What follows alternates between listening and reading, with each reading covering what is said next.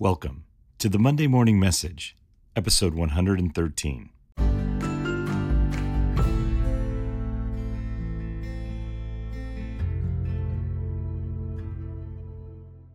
Good morning and welcome to the Monday Morning Message. My name is Daryl Merrill. I'm a pastor who preaches on Sunday and records a podcast on Monday because I believe that our faith is meant to be lived out all week long. Today, I want to ask you this question Why are you doing what you're doing? Someone asked me that a, a couple weeks ago.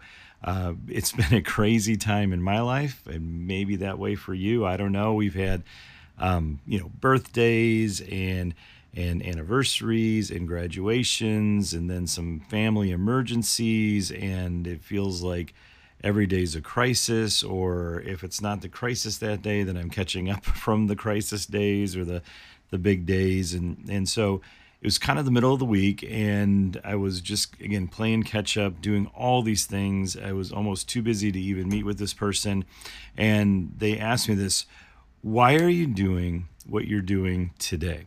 I love that question. Why are you doing what you're doing today? I think it's important every day, at the beginning of the day and the end of the day, to kind of take um, inventory, if you will, about what we're doing and what we're called to do. Because we don't want to live in crisis mode. We've we've lived in crisis mode for a few years now, most of us, and uh, we weren't meant to live in crisis mode. We were we were meant to live with a vision. We were meant to live with purpose. And I believe asking good questions allows us to um, to to get through our days, not just surviving, but really thriving and building something important. And so I'm asking that question: Why are you doing what you're doing today? That would be a great thing to put on your calendar every morning. Why am I doing what I'm doing today? And does it fit my call? Does it fit where God has me? Is it an important thing to do today? Um, so again, great question, but but there's so many good ones out there, and, and there's a few famous people we'll just look at here today and look at the questions that they asked. But uh, John Maxwell, in his book The 360 Leader, he has a strategy for managing his life because each day he looks at his schedule and he asks himself, "What is the main event of the day? What is the main event of the day?" Another great question to help us to to find out why we're doing what we're doing today. So John Maxwell asked the question, what is the main event of the day? Then another person, Ben Franklin, I, I love what he asked. Now he did something in the morning and something in the evening. And I think that's important. Like in the morning, we kind of set our day, and at the end of the day, we reflect on our day. And so in at the in the morning, Ben Franklin would ask the question, what good shall I do today? What good shall I do today? And then in the evening, he would ask this question What good have I done today? What good have I done today? So, those two questions, morning and evening, what good shall I do? And what good have I done?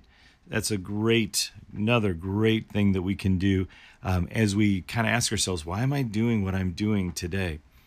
Viktor Frankl he um, uh, just you know uh, if if you ne- if you don't know anything about him, look him up right now. Um, Man's Search for Meaning is his his classic work. Um, Holocaust survivor, all these things. But he he said each day as we're beginning the day uh, to ask this question: If this was your second time to live this day, what would you do differently? Isn't a great question? If this was your second time to live this day, what would you do differently? That as you begin the day, because a lot of times we look back on a day or we look back on a season, we're like, man, I wish I would have done that differently. What if we ask that question at the beginning of the day or the beginning of the season? What would I do differently? I love that. So uh, that's another question.